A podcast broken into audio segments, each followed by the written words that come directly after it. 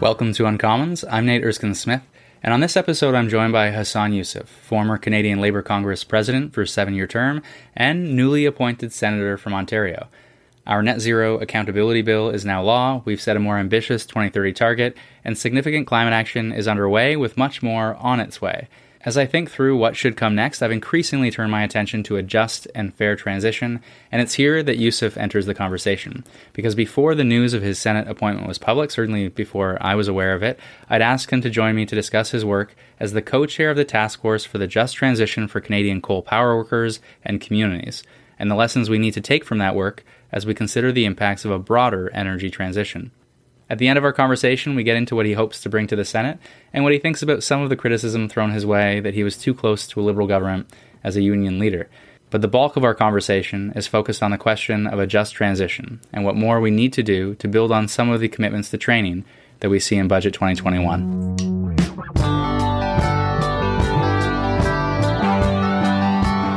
Hassan, thanks so much for joining me. It's a great, uh, great pleasure. Thank you for asking me. Well, I first asked you before I knew you were a senator. And so I also want to say congratulations on your recent appointment. Well, listen, uh, thank you very much. I'm truly honored, of course, uh, the Prime Minister, of course, having confidence me to uh, to appoint me. But I'm equally as exciting to work with my esteemed colleagues in the Senate, but also to represent my province and the country. I think this is a moment in terms of my own background and history. I bring a unique perspective to the debates and issues that are going to be in front of the Senate. But equally, I think I have a general concerns how we can help uh, strengthen this country and, and, of course, knit that fabric a little bit tighter so at least people have some value for the institution in our democratic uh, society, but equally to know that they've got voices in there who are going to echo some of the things that are important to them as families and, and, and uh, of course, individuals, workers. Well, I want to get to a conversation around the role you hope to play in the Senate. But as a starting point, the reason I had reached out in the first instance was because I have turned my mind increasingly to this question of how we navigate a just transition. And pre pandemic, I got up in the House in one of the first speeches I gave in this Parliament post 2019.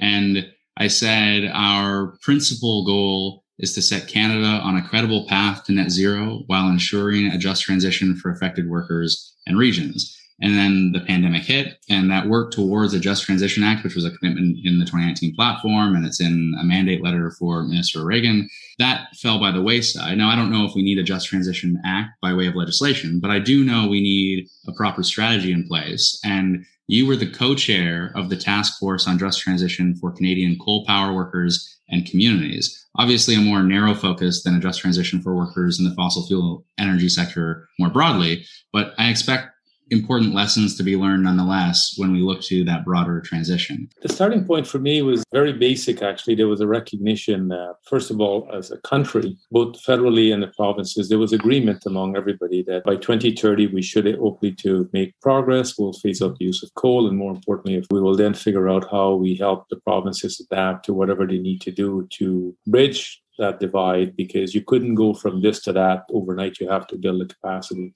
We in, in, in, in labor recognize that workers need to be part of this conversation. Their jobs, their livelihood, their communities are all going to be disrupted because we represent almost every one of the facility that was generating electricity by burning coal. And we thought it's incredibly important for us to have a position What's our views on the, the, the, phasing out of coal? Do we have a perspective how are we're going to engage our members to support this effort? How can we now talk to them about what their needs would be, given that they're likely to lose their jobs? And more importantly, how do they see their future in that? So part of the, the challenge was to get a task force going that was going to travel to those community, that was going to meet with those workers and others in the community, meet with the, the business, the employers who are running those facilities, meet with the mayors of those communities and city council and others who had a, a perspective.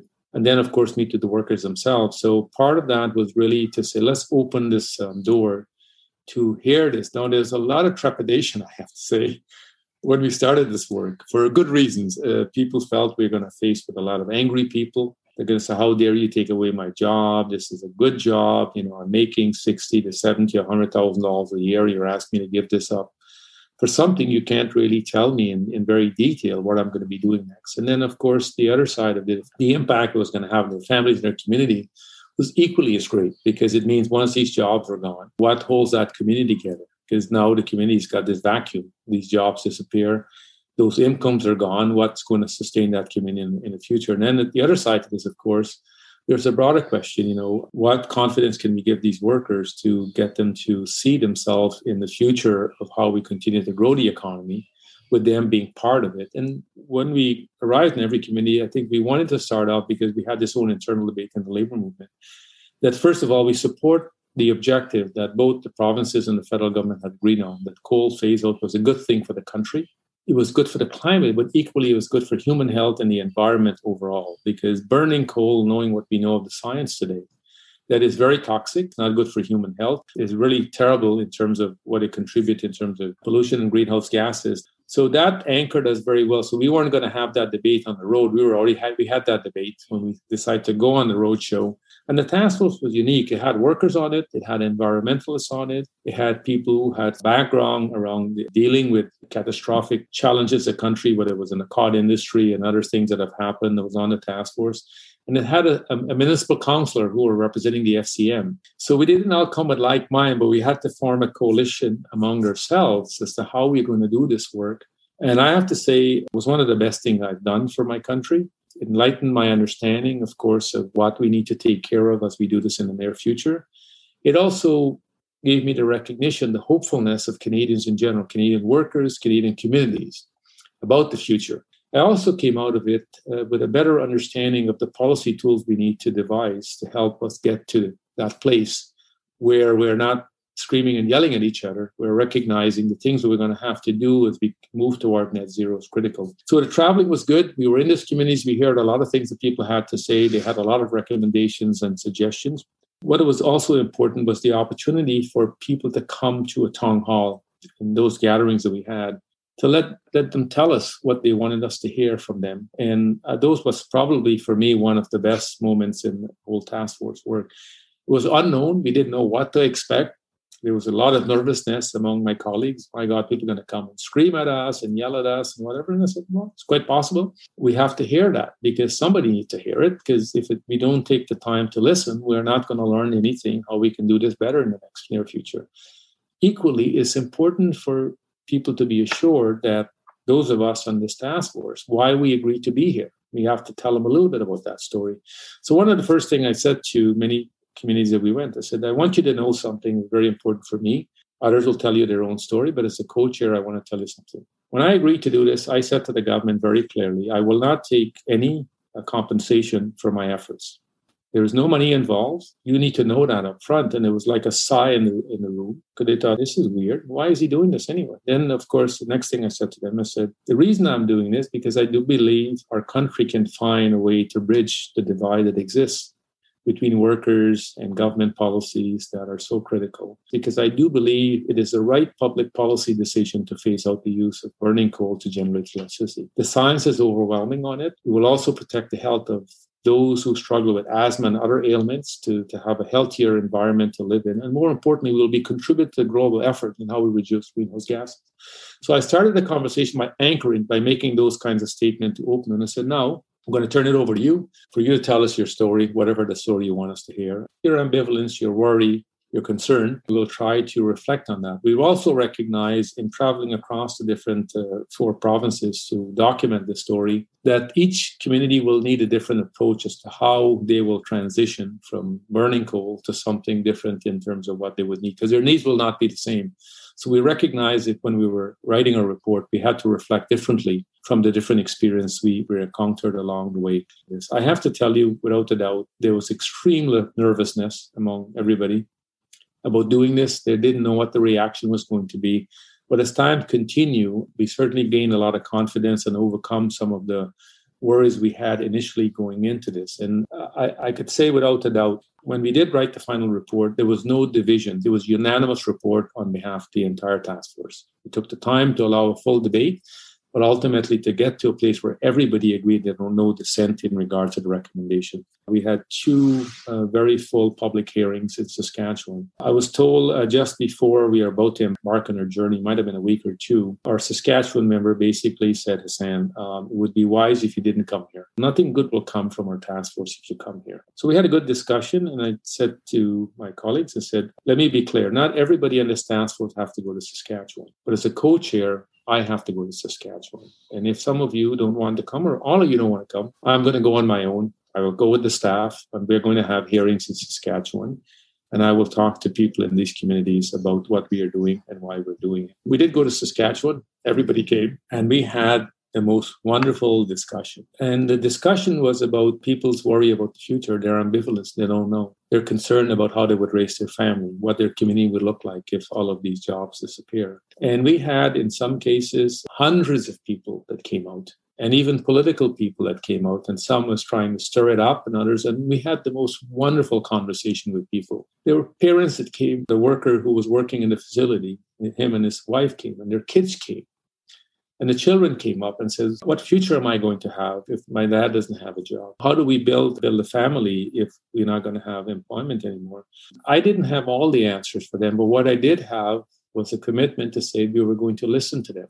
And part of uh, you know my role was to try to impart some experience and knowledge, and and more importantly to assure them that as much as the phasing out of coal was going to happen, we were going to do our best to ensure that their dad or their mom uh, whoever was working in that facility would actually have a future. Some of the things that needs to be done jointly, both with the union but also with the employer, and how government can play a role. As you know, many of the provincial governments did not partake in our task force. This was simply a federal government effort. Even though we had extended the invitation, for government folks to come. Uh, they didn't come and participate. In Saskatchewan, Saskatchewan Power, which is the main employer for generating um, electricity, we did the same thing in Nova Scotia and, and New Brunswick. When we were going there, they called us to tell us they prefer we didn't come because we're going to disrupt their workplace. People told their job's going to disappear and they may start quitting on them. And I said, no, no, we, we don't want that to do. And then, of course, they intervened politically to try to get other people to tell us. And then, of course, we said,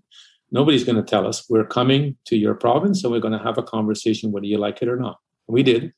And by the way, I think they recognized now was the right thing to do. We weren't there to disrupt, we were there to have a conversation. Here are some things you can start doing. You need to start auditing the skills of your work. What is your skill level? How many of your workforce is likely to retire by the time the phase out actually start happening? So if you have a significant portion of the workforce going to retire, then it makes it easy. Okay, who's going to remain? What period are they going to remain? That you might have to bridge. Now, who's not likely to remain? They may have to find new jobs. If we can audit their skills and help them improve their skills before they actually are going out the door, they will be in a far better position. You're doing this jointly. The union management can now sit down and start planning these things going forward. Equally, should workers have some pension bridging? For those who wants to bridge because they may have three years. They prefer not to pack up and leave their community. They want to stay here. So if you bridge them, they'll remain here. So what's going to require the future negotiations coming up with the union employer? And how could you guys find some common solutions to that? Some people may want to relocate. Do they need a relocation allowance? What is it going to take to help them with that? Do we have to put some investment into the community when these jobs? They get starting to attract a new new business using one of the regional development organizations to assist them with the, the challenge they're going to meet. What role should the provincial government be playing in this effort as we go forward? Is there some things in the labor code you may want to change to give these workers some fundamental rights? It's not left to chance because this is going to happen as a fait accompli. Now we need to work backwards. What do we need to do to ensure we can accommodate them? Should we need to start thinking about should we give workers some mobility tax credit? If they can find a job someplace else and they may have to commute, why punish them if they're going to take a job? They're not unemployed. But if it means we have to think of something different out of the box, should we not start thinking about that right now? So all of this kind of bring in full um, circle some understanding of the complexity in this. And while it may seem the principle, justice in transition seems very straightforward, arriving at that location to achieve these things are always a little bit more complex, but the complexity can uh, disappear if you have an understanding how you can deal with those complexities one issue at a time but also trying to make a full circle. These are all the things we're going to have to address if we want to address these workers' concerns. And when we think of lessons learned from the work that you undertook as it relates to the phase out of coal. And we apply some of those lessons to this broader conversation around energy transition. And there are some lessons that, that aren't going to be the same. When you look at the coal phase out, there is a common consensus. There are specific timelines. And as you say, we know this is going to happen. And now let's plan strategically to make sure we support workers along the way. We know that fossil fuels are not going to be produced at the same pace in the years ahead. The International Energy Agency tells us that we're going to see renewables and, and clean energy in many ways displace fossil fuels.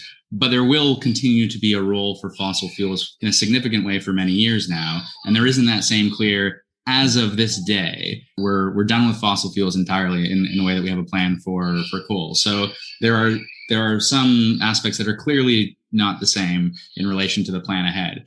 But when I look to the recommendations that your task force made, when I look to providing workers a pathway to retirement, so where workers are of a particular age that retraining and reskilling doesn't make any sense at all, that we create a pension bridging program for workers that makes a good amount of sense to me. When we look at this notion of trans- transitioning workers to sustainable employment, which is a, a central theme in, in your report, the idea of creating a detailed and publicly available inventory. So that audit of skills, demographics of workers makes a good amount of sense. And then the, the key piece of this in many respects is not only training because that gets talked about a lot although i want to get to the fact that we aren't funding it in a sufficient way just yet but also income supports to make sure we're bridging workers through this process so that they have comfort as they look to retrain, as they look to to reskill, that there is that income support for them and their families as they seek out new employment. Because we know that the jobs won't be the same, but we want to make sure there are jobs in these communities. Let me start on the latter point on the skills question. Workers are quite resilient in regard to their skills. Their skills are never the same. Their, their skills evolve because it's what we accumulate over a lifetime of work. I started off first as a mechanic and then I worked my way through life and I learned all kinds of other skills. But I think the importance of addressing the skills need is to also have an appreciation for the talent that is there and more importantly, how that talent can be utilized in other places that will, of course, give the worker future, but also ensure that as the country continue to develop and, and develop certain uh, industries, how these workers might be able to, of course, be part of the, the future. The auditing of skills, it allows the worker themselves to appreciate that the skills they already have is extremely valuable. And if they're starting to think of another future, with a different employer, what would they want to do that they currently don't possess in their skills arsenal to assist them to get that other job. And that's very important because what it does, it gives them a sense of confidence. Yes, I'm losing my job, but I got all these skills. And if I had this other skill, it would make my ability to, to gain employment that much more. It also means by doing the audit, you're bringing the employer into the picture because they have a, some responsibility. These are their, their workers. They have to take some ownership to say, hey, this is going to happen. How do we help these workers have made our companies very profitable, at least end up having an, a brighter future and confident? But also the provinces need to take some responsibility because we transfer a lot of money to the provinces to help with skills development on a continuous basis. They need to take some ownership and responsibility in partnering with the federal government and said, okay, how do we do this together seamlessly without actually pointing fingers at each other? Because the disruption is already happening. It's happened where thousands of workers in the oil and gas industry has already lost their jobs long before we're in this mode that we're in right now. And this mode would accelerate over time. But the key is is for the partnership to recognize that, hey, don't blame us for the fact there's going to be less and less reliance on fossil fuels already starting to happen. It's been happening for decades and continuing. And the workforce will continue, of course, having to readapt because workers are not simply going to discard. They're creative people. So how do we allow them to have some creativity to their ability to, to build a brighter future, but also work together so we're not pointing fingers with each other. And the resources we're transferring to the provinces on a regular basis need to be incorporated in a way that says, okay, how do we help these particular workers? We're also working with their employer And I think my only point is, is that you need some legislation to provide some guidance because if you can provide a context of rights to say these are the things you will get from us as a federal government, and if the province was to do equally that, then you truly have a seamless way of how to do. But even if the province doesn't want to come, the federal government need to figure this out because I think a just transition legislation lay off some achievable goals that workers can take with them to know these are things that the federal government is going to do for us to help us build a better future. And I think too often than not, the uncertainty is what scares. If you can exactly. give people some confidence, I think it will, they will be obviously less angry and frustrated. You know, listen, nobody wants to lose their job, but you know, I always says every opportunity that might come with people can be equally as exciting if you can build a capacity for them to see it. Right now, we have thousands of workers who recently lost their job because we're not extending uh, one of the pipelines to the United States. Those workers have an abundance of skills that is needed right now in the country. The question is, can we give them a mobility tax credit to just move to where the job is because they take all of that skills with them and there's other things they can do to contribute to the economy but we have to be nimble to make those things happen in, in a very very short time frame so the workers don't see the disruption of their lives happening over a long period of time. Oh, yeah, I just lost my job here. By the way, there's a shortage in, in, in BC right now. I can get on a plane and I can go to BC. I'm going to continue to work. I've got employment. I have income. I have the security for my family. But more importantly, I have the support of my federal government to make this happen immediately. I haven't seen those mobility income supports yet, but I have seen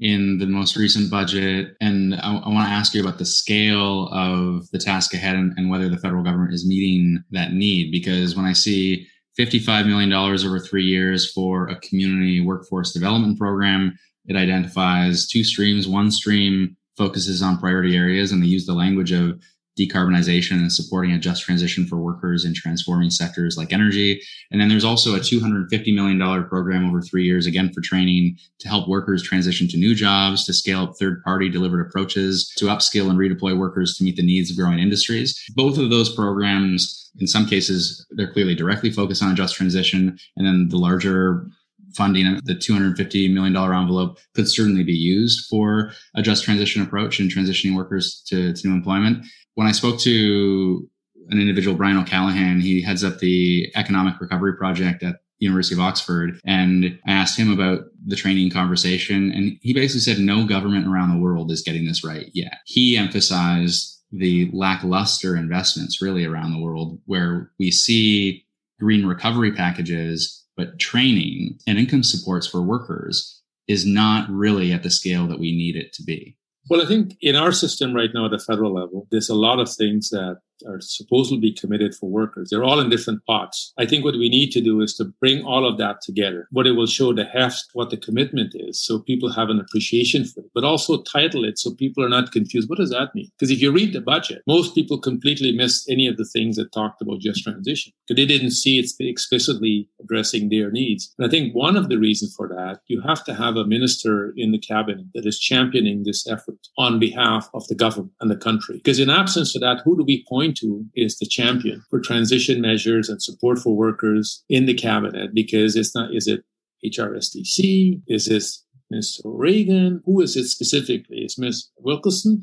I think they all have something to do with it, but ultimately they have to be a champion in cabinet that takes on the responsibility. What that does, it means that the, cabinet is also sees what that minister commitment is in terms of fighting for to ensure that the efforts of the government are fully realized and not squandered because nobody's taking these things up, even though you may have allocated resources in the budget. The second thing I too also think is why you need legislation because it gives some direction to the country. We are committed to this project. We're going to succeed at this project because we're going to lay out some things that hold us accountable as a government, but it also give Canadians some comfort that their government is thinking about them because we know these disruptions will come and we are prepared and we're going to do everything we can to assist you in, in that regard.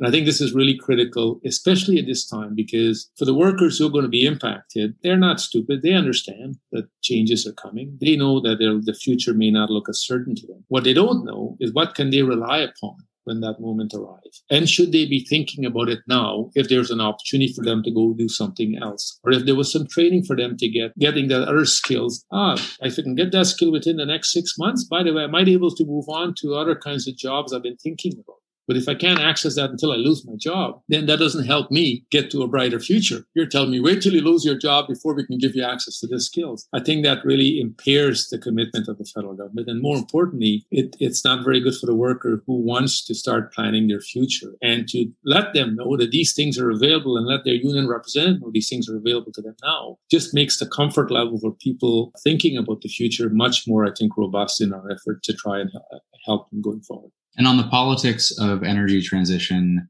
I've been a vocal proponent of stronger climate action, but I completely understand if my family, if my father, if my loved one was in the sector and facing a change of employment or unemployment because of a transition, I, I completely understand the desire to push back against advocacy like mine to say, hang on a second, what are you doing for us? And and that all sounds great, green transition and saving the planet, but what about what about our communities? What about my family? And you're pursuing this without without caring about us, and we're going to push back against your efforts as a result. I, I completely understand that, and so this lack of a fulsome conversation around what a transition means and around that unified, as you described, sort of approach to supporting families and workers and communities through whatever transition might come.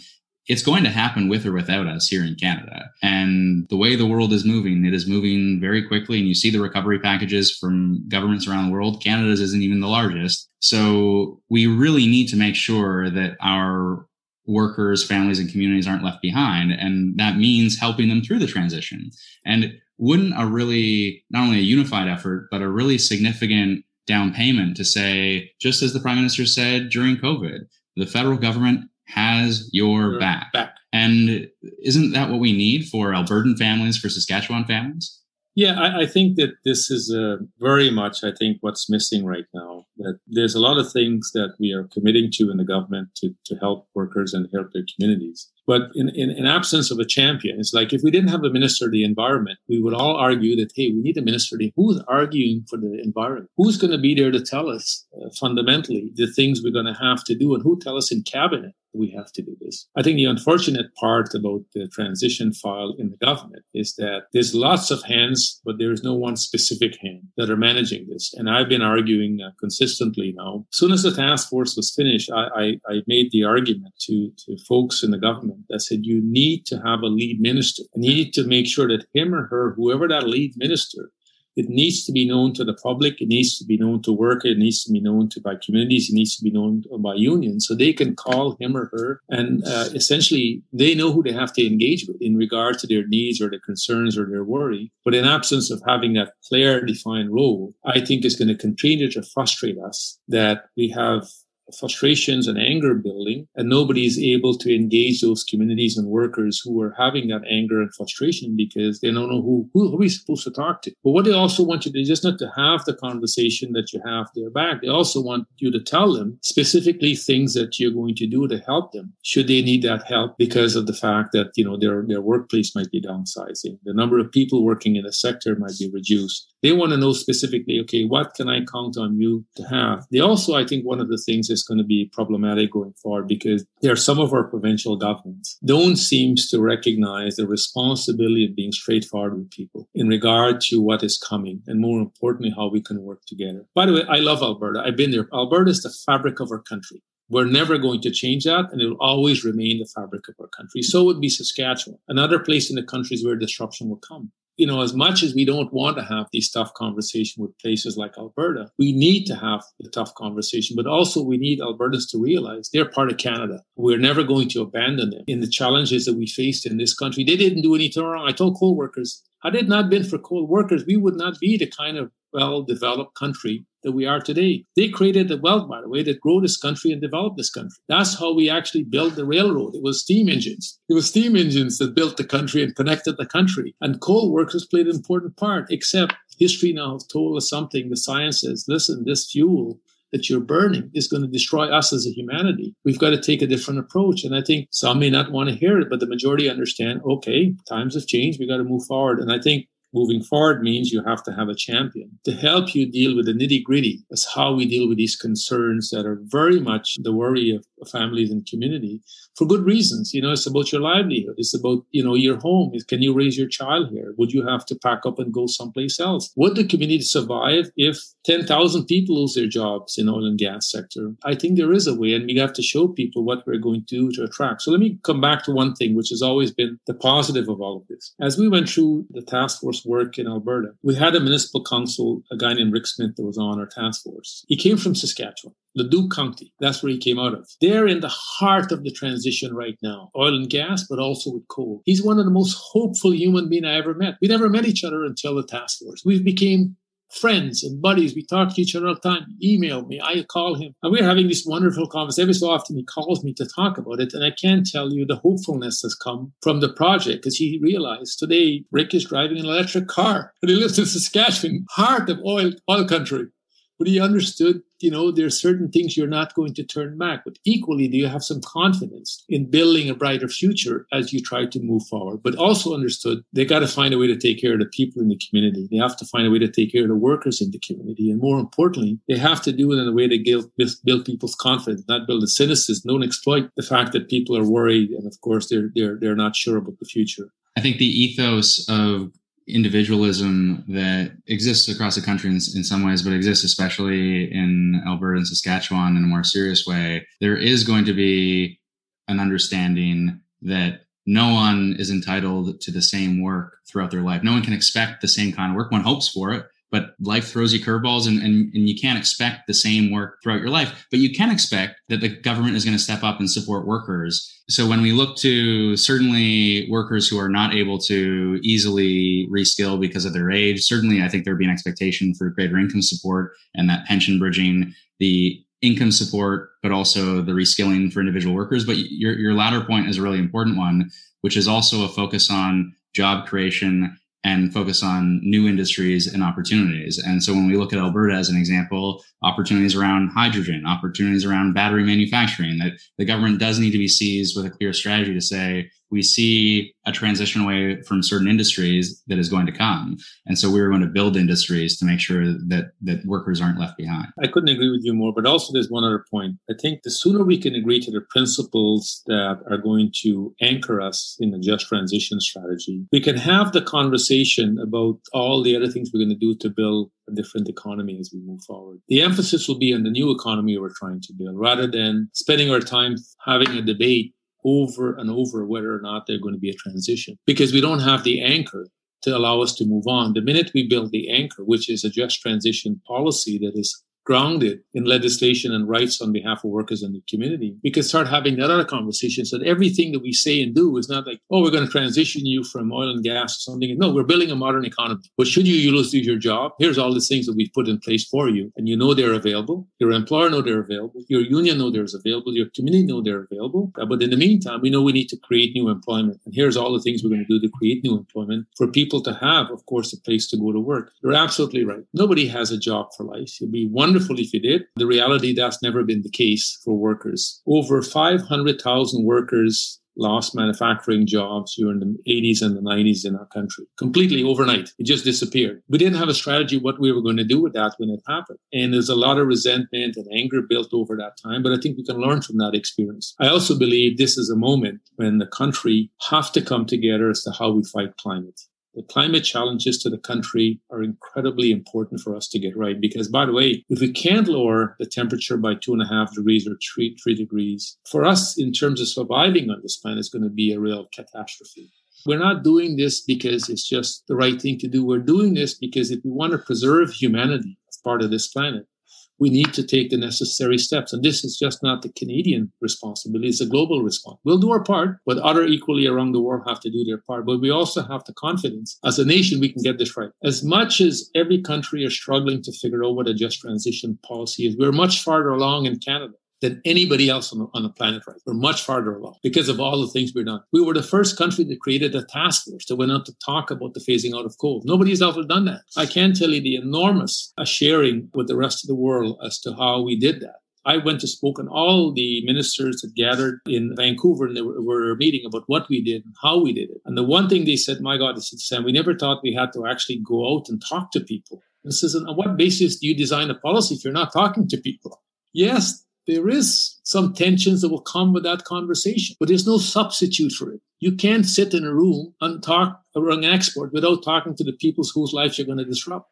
or whose life is going to be disrupted. You have to engage them in this. And if you learn anything, if you truly want to build good public policy, you have to engage with the people whose life are going to be disrupted and give them an opportunity to help you shape the narrative in which you're going to address their concerns. And do everything you can to build trust. Because Absolutely. The basis of success of a policy like this ultimately comes down to trust.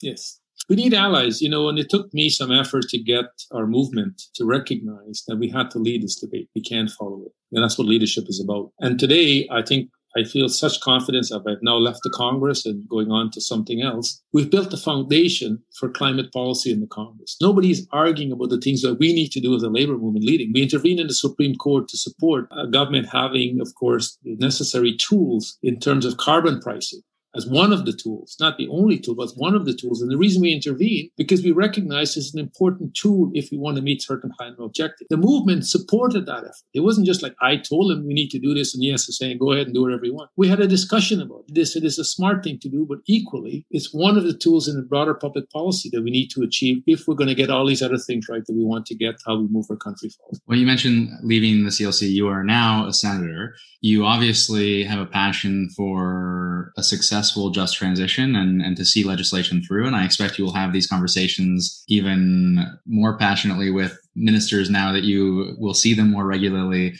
in the halls of parliament when we get back there in the fall. Are there other issues that you want to see through in, in your new role? Obviously, you're going to bring a concern and passion for worker rights more generally, but are there specific issues you're really driven to see through? Well, I think, you know, we've been truly as a nation has been blessed with the one thing that has been the hallmark of what our nation represents. We're a country that nearly all people have come from all over the world to become a Canadian, to be part of this great country. Generations have come from early set of times. And I think we've got to find a way to how we address the unity of the country in terms of the diversity they represent. There's been too much tensions. Uh, some of the things we're seeing that manifest uh, hate and, and, of course, uh, violence is something I think we all have a responsibility for because we're not going to be a successful nation if we don't provide a mechanism for everybody to, to, to be successful not just for some to be successful, but all of us need to recognize that if we all want to succeed, and we also have to ensure the people that, of course, have not fared the best. And what the pandemic has revealed, there's far too many people falling through the cracks. And how do we address those uh, concerns uh, going forward? Also, to the diversity of Canada, this, is our strength. This is not our weakness. And fundamentally, we're going to need to attract people from other places to come to Canada through our immigration process. How do we build a greater synergy and unity among the country so we can make sure that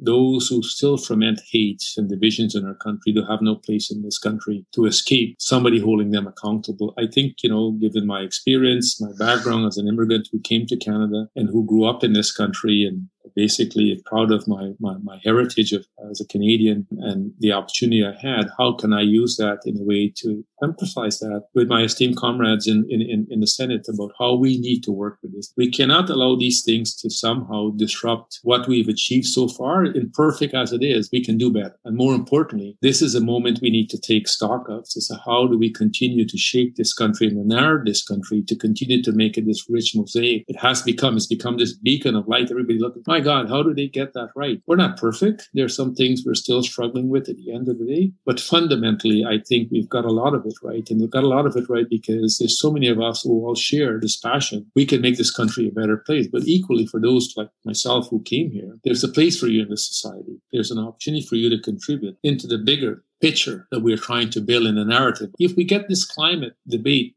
right how we are going to move forward. The success of Canada will be certainly be something the world will look to, my gosh, how are these Canadians doing all that? But I think we are doing it because we're like-minded. We have to make compromise. We have to find common ground. Nothing is perfect. If I always think I could get my way, I would be a whole different place right now. You never get your way, but you get an opportunity to find a compromise to bring and move people forward. And if you can do that, ultimately I can achieve, can achieve much greater things. I'm hoping in the Senate this will be the thing that I could contribute the most. But equally, I will learn as much with my comrades in the Senate. My colleagues, they've got experience, life experience. I will learn as much from them as I will hopefully bring my experience to bear in the debates that's going to happen in the Senate. Well, I think you're right about the need for Canadian leadership on climate. And I look forward to working with you in relation to strengthening our social safety net because I completely agree with you. That is one of the important lessons we've learned in the course of this pandemic that we need to make sure we're lifting up everyone in our society and really lifting up the minimum expectations and standards, living standards for, for everyone in this country, a wealthy country like Canada. I think that's the minimum that we should expect. When you talk about compromise and delivering on what you care about by listening, by working constructively, and yes, in, in some cases, compromising. When you reflect on your seven years heading up the CLC, I've seen you publicly point to some issues to deliver on. I've seen other commentators say CPP enhancement, the recent commitment to a $15 an hour minimum wage. I think there's a ban on asbestos that you, you played a role in. Obviously, you sat on a NAFTA council. You've sat on the Just Transition Task Force, as we've discussed at length. So you've been a voice for workers at the table in a number of different contexts. But you were also criticized for being too close to liberals. I wonder when you reflect on this notion of how do you actually constructively deliver on the things that you care about? At, at times, I don't always agree with the government, but I also know that sitting in my role, I can make the biggest difference I can on behalf of my communities and the issues that I care about. And I wonder how you reflect on the last seven years and that balance between constructively working with, but also criticizing the federal government at times because they've not been perfect on labor issues, better, but not perfect. And I expect you to take that same approach in the Senate as an independent senator that work constructively with, but not be shy to criticize when the moment warrants. Well, I think, you know, when you do these kind of jobs, as I was the president of Congress, I don't expect everybody to agree with me. I don't spend a lot of time losing sleep at night that there's some criticism about me. I expect there will be criticism. I expect people will be quite harsh, but I also know at the end of the day, the greater good of trying to find a way to move forward for working people in this country is ultimately my responsibility. I wasn't elected to lead a political party. I was elected to be the leader of the Canadian Labour Congress. And my fundamental objective, how could I continue to improve the lives of working people, not just trade union members, all working people in this country. Yes, we expand the Canada Pension Plan. I spent 10 years of my life on that campaign in the trenches when nobody agreed. Not a single government had agreed when we started the campaign this needed to be done. As a matter of fact, everybody told me, saying, you're completely mad. It'll never happen. Never happen. The equation for amending the Canada Pension Plan can never be reached. There'll never be a consensus. Well, I have to say, um, we did reach that consensus. We have actually improved the Canada Pension Plan because this is a commitment to the next generation of Canadians. Your kids will have a much brighter future when they become adults and when they retire because of our collective effort. Yes, did we have to find a compromise to get here? Yes, we did. And I had to work with every political government across the country, regardless of their political stripe, to make them appreciate the greater good we were trying to do on behalf of our nation. Banning asbestos was not a, yes, a personal thing for me, but it was the right public policy to say no one need to die of this disease anymore in the future. Let's do the right thing. Pay equity for women in the federal jurisdiction, both public sector worker, but private sector. It means that women would have far more disposable income in the near future future that will give them better pensions so they have better lives will give them more money in their pockets so they can raise their family if you're a single mother. It will enrich our country because their true value now is what we're compensating for, not judging on the gender of their work anymore going forward. Yes, we just brought in the federal minimum wage. It puts a floor to say if workers are going to work, they should at least have enough money to pay their bills. If they're still living in poverty after they worked an entire week, there's something wrong in what we're paying them. We stopped contract flipping in airports because there was no justification for allowing an employer to flip a contract only to have the other employer undercut the wages and the working conditions of those workers previously that worked for their employer. By the way, we brought in legislation to compensate women to say if you have to take time off because of domestic violence, you will get paid. They can get five days paid if they have to go transfer their kids to a school, seek a new apartment, change their bank account, see a lawyer, see a doctor. That is not the law of this country at the federal level. We've actually achieved it in every province across the country. So women no longer will have to deal with this scourge of society, violence against women, and somehow bear the economic responsibility because they have to do the things that get their lives back together. We've enriched the protection for women in sexual harassment legislation. For the first time, you as a member of parliament, your staff has legal protection. Before they were not even covered by the code. Now they're covered,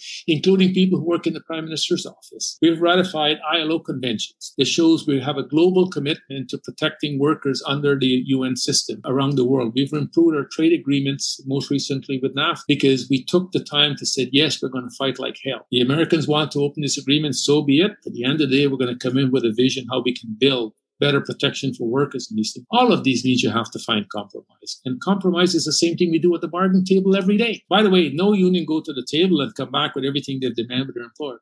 They sit there, they argue, they fuss, they fight. Ultimately, they come back and say, we have an agreement, we can ratify the agreement. And by the way, we're going to build a relationship. If we can do that in collective bargaining, why can't we do that with government? The citizens speak at election time to elect their government. Once the government is elected, it's my job as the president to work with the government they've elected. And by the way, I make no apologies for what we've achieved in the last six years in working with the federal government. I'm proud of the achievement. I'm proud of the people I was able to work with to achieve those things, but also proud of all the activists who came to Ottawa to lobby, who went back home to their local constituency and lobbied their MP because these were also part of their work. It wasn't just my work. We were doing this together. Are they critics? Yes, they're going to be critics about what uh, what I do. Hey, listen, kiss my ass. I'm going to continue to do what I, I'm doing. The reality is, I make no apologies for my commitment to working people and to this great country of ours because I know if we all did the same thing, we can certainly build a better country. But more importantly, we can ensure we're making some progress. Is it hard? Yes. Is it difficult to talk to somebody sometimes that you don't necessarily like? Yes. But that's not what the job is. Not about personality. It's ultimately to say, can we do this thing? Can we actually move this policy forward to actually improve? For the first time in the history I said to my young daughter recently, we're likely to see in the near future a national child care policy. I can be, begin to talk about what this will do to transform the lives of women and family lives in this country, because it means they're not going to have to get poor to get early learning and childcare for their children going forward. It will make our country a much better place. It will make it more equal. If you learn anything in the pandemic, women have shared the ball unequally in the pandemic. Same as people of color who's in the front lines. We say they're heroes, but yet we pay them poorly. We don't even get them sick days. By the way, in the federal jurisdiction, we have three paid sick days in the federal code. No province has yet stepped up to even match that. No, we need to do better. But the reality, at least we have three days. We also we have in the federal code reform the federal code part three. You can't misclassify a worker. Oh, you work for an agency. No, I work for you. You're going to pay me properly and treat me properly. We did that in the federal code, and we're advocating to say yes, workers love to have their devices. They love to you know to be connected, but not 24 hours a day, not seven days a week. We need to find a way to move forward on, on regulation and legislation said, yes, you have a right to disconnect. I work seven days a week, 24 hours a day. I never turn my phone off. But does my staff need to do that? The answer is no. They don't need to do. They need to have a bit of security to know, hey, I've got time to rest and recoup. I have some rights under the code. And I think all of these things we have done have enriched our country in a way that I couldn't possibly imagine uh, seven years ago. When I took over as the president, it was a dark cloud hanging over our country. We lifted that cloud and we reversed a lot of things that the previous government did was damaging to our movement and damaging to workers in this country. But it's going to take effort to continue to build on that. And for the part that I played in that, I make no apologies. I'm honored and proud of what I'm able to do. Now it's for my successor, of course, to build on that and to figure out where they want to take the movement and how they want to build a success. Well, I have no doubt that you will take all of those lessons learned and the work that you put in for many years, not only in the seven years of leadership, but in the many years in advance of that as part of the labor movement, that you'll bring that voice to the Senate. I certainly look forward to seeing your voice in the Senate and to working with you on many issues from strengthening our social safety net to the Just Transition Act. And I really appreciate you joining me today. Well, listen, my friend, thank you very kindly for reaching out to me. We can never have enough conversations about these things and how we all work on them together.